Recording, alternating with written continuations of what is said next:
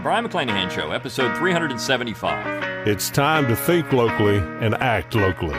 Welcome to the Brion McClanahan Show.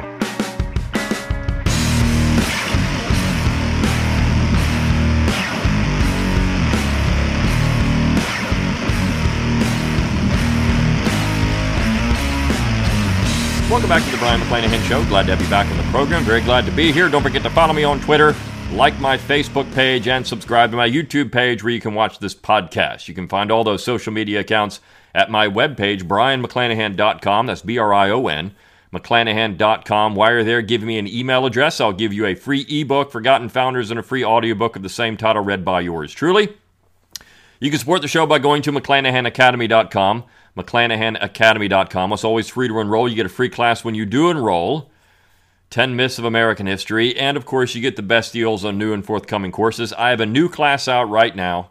If you're on my email list, either at McClanahan Academy or my regular email list, you're going to get the coupon for it. Five days left to get the deal. It's my part three of my Southern Cultural and Intellectual History course.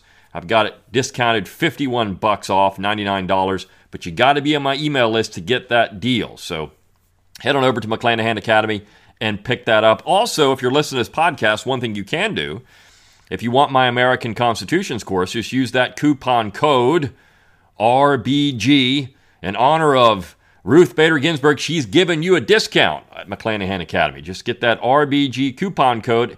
All my American Constitutions course, you get it for 148 bucks. It is a steal compared to the regular retail price. So head on over to McClanahan Academy, get those deals, sign up, enroll, do all you can, get on my email list, get the coupons I send you there. You can also support the show by clicking on that support tab at brionmcclanahan.com. You can throw a few pennies my way if you want. You can get a book plate if you want that of one of my books. I got a new book out, Southern Scribblings. I have more coming, so there's going to be more books, more things to do. You can also click on that Shop tab at brionmcclanahan.com. Get your Brion McClanahan Show logo and all kinds of cool stuff. Go to Learn True, T-R-U-E, LearnTrueHistory.com. That is my affiliate link for Tom Woods Liberty Classroom.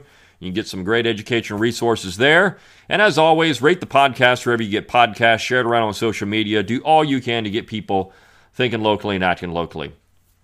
Now, we had a last debate last week. It was on uh, Thursday.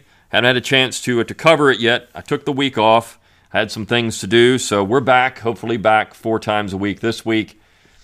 Um, but let's talk about the debate. And I'm going to give you a preview. And you know, election day is a week from Tuesday of this week, one week away, essentially, to the election. Now we know that 61 million people, according to statistics, uh, statistics, excuse me, have already voted. 61 million people because of all the early voting and everything else. we've got people running around like uh, Alexandria Ocasio Cortez saying we have voter suppression if you wait in line. And some of this stuff is just absolutely ridiculous. But 61 million people have voted. If you listen to the mainstream media, that's 61 million Democrats have voted and no Republicans have voted. Now, in some ways, I hope that's true uh, because, I mean, if, if, everybody's waiting to vote, it's look, this election is going to be tighter than, than um, what you might imagine, I think. Though Trump could lose in a landslide. I don't know if Trump's going to, I don't think Trump can win in a landslide, though some people are predicting that. I, I don't know. We'll see. Um, and on Monday of next week, if you haven't already voted, I'm going to give you what I think you should do to vote. And I did this in 2016 too. One thing, though, I want to make clear out of all of this, and we're going to go over the debates. Out of all of this, though, and I'm going to get into more of this next week, I think it's clear from the debates and everything else that's going on in American politics right now. Think locally, act locally is the only way forward. It's the only way forward because if you look at both parties, they're one size fits all nationalist, excuse me, top down parties. They're interested in central solutions to problems. You've got Alexandria Ocasio Cortez running around talking about voter suppression in New York City. The mayor, she's actually uh, opposing the communist mayor of New York now. He's saying, look, this is the Board of Elections problem in New York City. Oh, we got to have a federal solution to this. No, we don't. Take care of it in New York City. You know what uh, Alexandria Ocasio Cortez should do? She should resign from Congress and run for city council member of New York City or maybe mayor of New York City, and she could straighten all that stuff out. That would be a better place for her. Because you see, that's a New York City problem. It's not a United States problem, it's a New York City problem. These election problems are generally because of local policies and procedures, not because of the general government. Because the states, according to the Constitution, determine how elections are handled. Now, I know there's federal oversight on certain things, but the states determine these things. In fact, what we have in America today, and when you look at America in general, what we have in America is a problem of perspective. In these debates, you've got Donald Trump and Joe Biden being asked questions that should never be asked to a presidential candidate.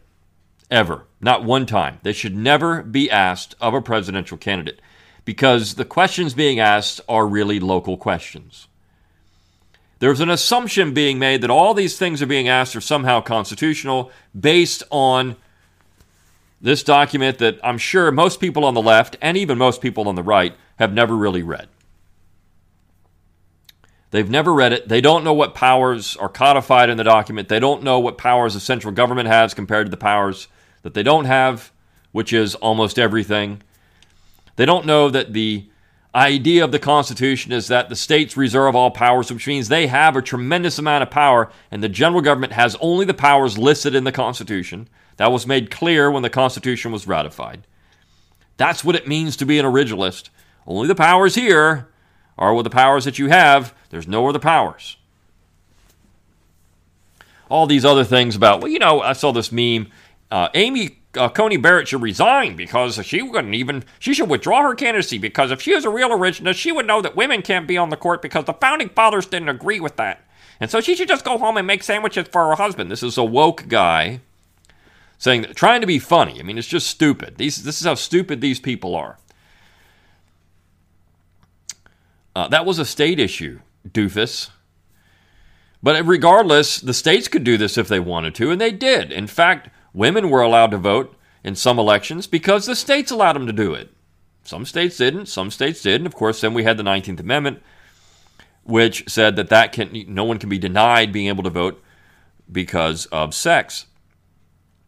And so the Constitution had to be ratified for this. It didn't matter what the founding fathers thought about it. Those things could be changed over time. And states always had the latitude to do it. States could allow certain people to vote, not other people to vote if they wanted to. And this is where we get into federal elections. We have a federal system in America, not a centralized, one size fits all, top down, unitary state. We don't have that. We have a constitution that relies on federalism. And thank God we do that. One of the things, let me get to the debates, one of the times in the debate where Trump actually said this, and he should have hammered this home more. You see, I'll just say one general observation about the debate last week. If Trump had performed this way in the first debate, I know we, we didn't have the second, but if he had actually performed this way in the first debate, Joe Biden wouldn't even be sniffing the lead in the polls right now. Wouldn't be sniffing the lead. Because what happened is Trump came out thinking that he was in attack mode, and he really didn't do a good job of communicating a message. When he's asked about COVID, of course, that's the first question. What are you going to do about COVID? Well, Trump says, look, we've done all these things about COVID. First of all, Biden's answer to that is basically everything Trump's already done. And now Biden, Fauci has come out and said, we're going to have a national mask mandate. We need that. First of all, it's unconstitutional. You can't do that. So what Biden is saying, well, I'm going to go to all the mayors and I'm going to go to all the governors, and I'm going to go to all the city councils, and I'm going to tell them, yeah, Joe Biden, I'm sure, is going to go to uh, the city council in Eden, uh, Wyoming, population, you know, 55, and he's going to mandate that all those people in Eden, Wyoming, uh, wear a mask when they're out in their ranch, making sure that their cows don't get COVID. We're going to make sure that the people in Eden, Wyoming, wear a mask.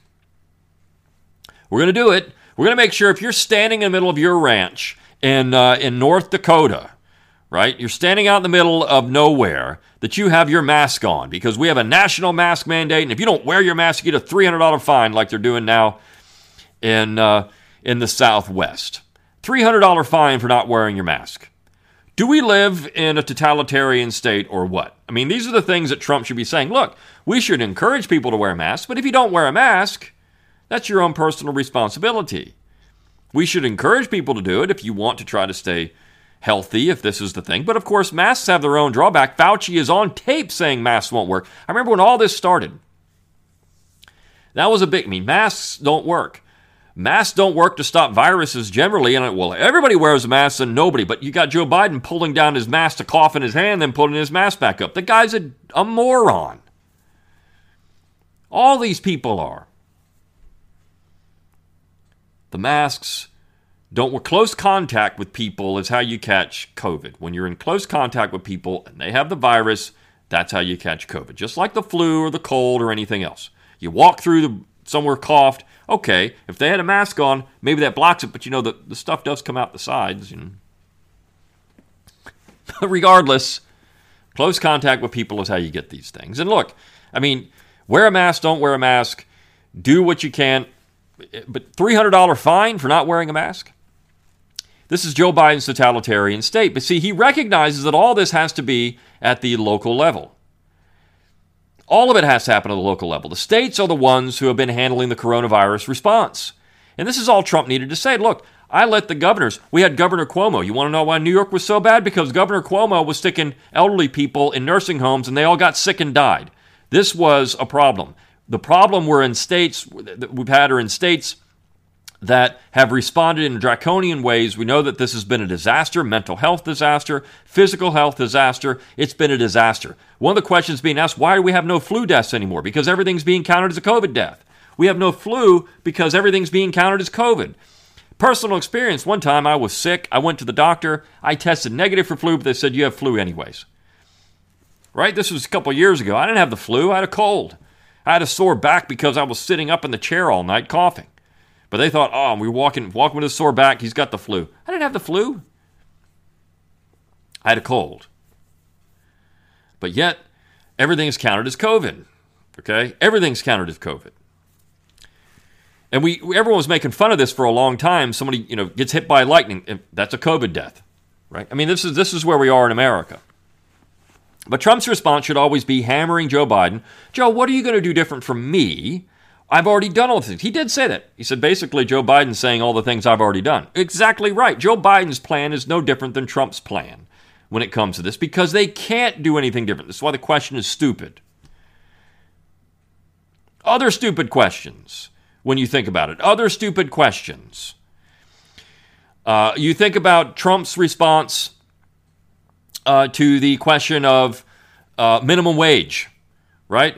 Well, Trump said, look, minimum wage in Alabama might need to be different than it is in New York. Well, this is true because of federalism. You know, $15 minimum wage in Alabama might be, I mean, excessive, whereas in New York it needs to be that because of the cost of living and other things. So we have these issues, and Trump should hammer this federalism issue home more often. That is a key to understanding some things. Biden seemed completely clueless about this, about the minimum wage, and well, you need a living wage everywhere.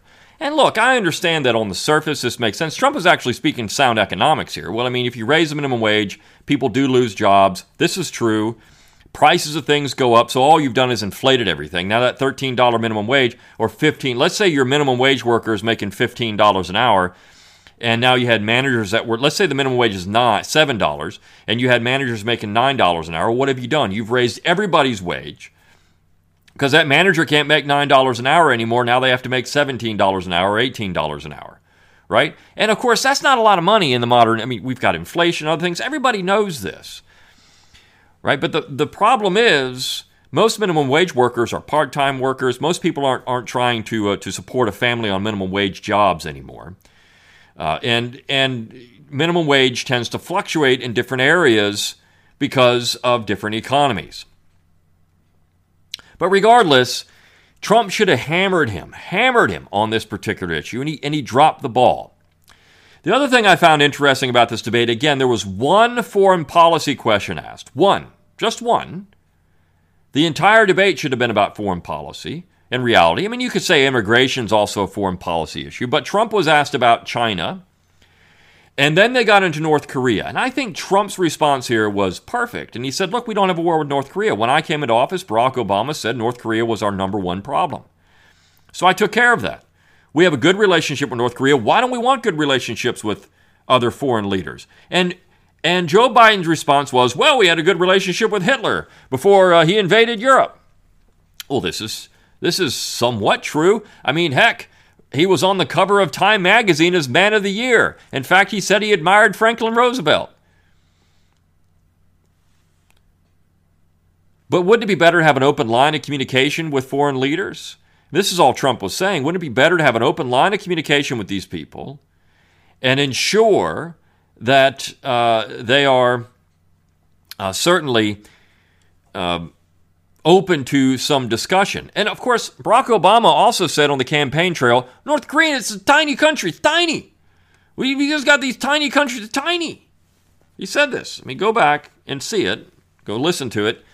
But now he told Trump North Korea is the biggest threat. Well, is it a tiny country that's irrelevant or is it a big threat? One or the other. China, of course, is a threat. And of course, Joe Biden tried to get into the Russian situation, the Russian hoax, which has been discredited now entirely. We know that his son, all this is alleged, his son was taking money from the Ukraine, from Russia, from China, and apparently the big guy was getting a 10% kickback. Now, the big guy is Joe Biden. And Trump brought this up. And of course, the media covers for Joe Biden. Uh, the question was asked of him on 60 Minutes, and he said, and they didn't follow up and say, well, you know, um, well, the Republican, the, the, the intelligence community has said, well, no, there's no Russian interference here. This is Joe Biden goes back. This is all Russian interference. It's not. The intelligence community has said it's not. It's not Russian interference. This is there's something to this. Now, of course, Hunter Biden is not running for president, so I can see the, the well, I mean, if Hunter Biden is a drug addict and uh, all these other problems, that doesn't that's not Joe Biden's uh, you know problem. It is Joe Biden's problem as a father, but of course Hunter Biden's in his 40s. You know he's not a baby. Uh, but if it's a security risk, if Hunter Biden is selling access to the White House, which he was, he was selling access to the White House to get people to talk to Joe Biden. And Joe Biden's on, well, if somebody says they're going to pay me some money and bundle it together, I'm going to do it. I'm going to look. And he's on tape saying that, well, I got this guy fired because you're not going to get the money. He was selling access to the White House, and Joe Biden was doing the bidding of his son at times. And we know this. This is all out there, it's all out in the open. I don't think the left is pressing enough on that. When they do press, you get really awkward moments like Kamala Harris on 60 Minutes as well. And, uh, you know, when the, uh, the uh, interviewer asked, Norah O'Donnell said, Hey, well, you know, you've been called the most liberal uh, leftist member of the Senate. Who said that? Mike Pence? No, actually, it was this nonpartisan group that said you're the most leftist member. You did this. And the look on her face was abject. Oh my gosh, she just asked me a hard question. She just pegged me. She just burned me. What the heck? What is, where does she come from? And then when she says all these things, she says, well, is that from the, I mean, when you say you're going to give Joe Biden your your uh, your your uh, response here, and your honest opinions, that come from a socialist progressive? No, what are you stupid? Essentially, it comes from me being this or this. I mean, this is a fair question to ask.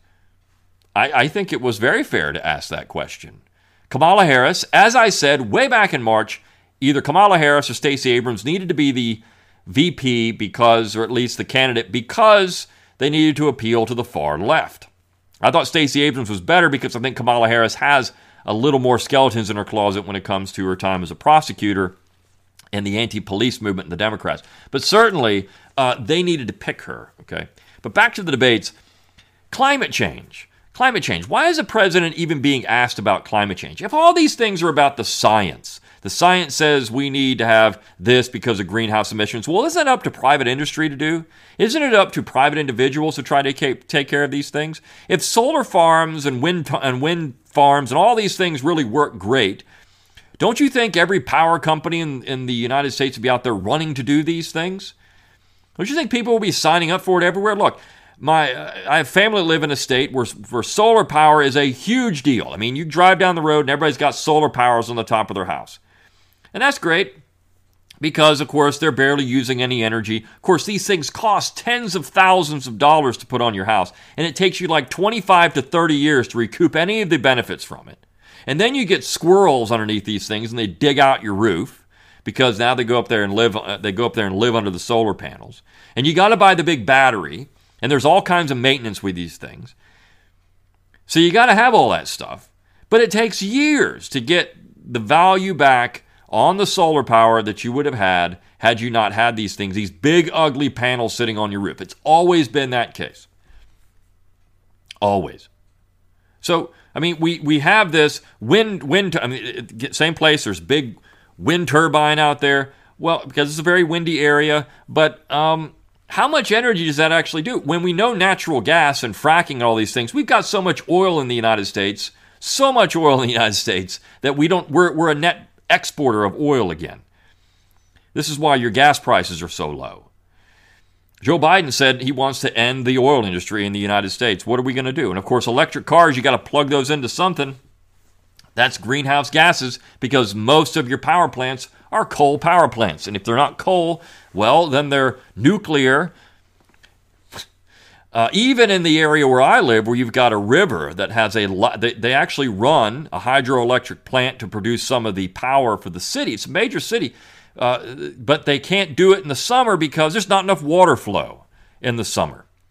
Uh, much of the year, there's plenty of water flow, but in the in the summer, when things dry out a little bit, well, they have to have some type of natural gas turbine system to power that. So they got to use fossil fuels to make it. So you plug in your car, you may not be getting the gas, but you're still getting the gas, you see. This is why all this stuff is just absolutely stupid. And the batteries for these vehicles, when they're done, it's like having a brick sitting in your driveway. You can't even do anything with it. But regardless of all of that, all of these things are, are we're looking at one size fits all top down solutions to problems that are really local and free enterprise, free market solutions. If everybody wanted these things, we would get them. People would get them if they wanted these things. If you want renewable energy, you would have it in your house. If you want those things, and I mean, look, companies could realize, hey, look, we can sell it on this. Safety safety features in cars, companies, government mandate some of these things, but also car manufacturers know that people want to be safe, so they start doing more because people want more safety features in their vehicles, more bells and whistles, more electronics, all these things that they want in the vehicles. You get more of that because they realize people want it, so they put it in the cars. But uh, look, the debates were a disaster for the questions that were being asked. Uh, you look at many of the issues, I think uh, they had six major issues. Only one, only one was really an issue that the president should have to answer, and that was national security.